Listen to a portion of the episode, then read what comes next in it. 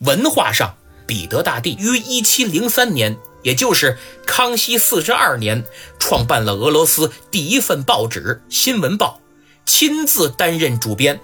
他还建立了俄罗斯第一家博物馆和图书馆。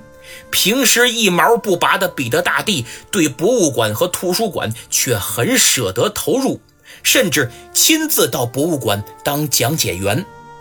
为了缓解财政压力。就有大臣建议，这博物馆和图书馆呀，应该像西欧国家那样酌情收费。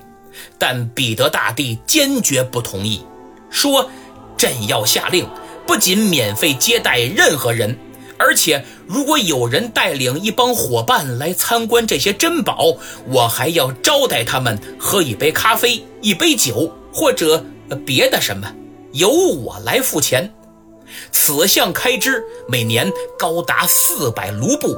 要知道，当时彼得大帝一年的生活费也不过一千卢布啊。一七二四年一月，彼得一世颁布谕旨，决定建立俄国科学研究机构，取名科学院。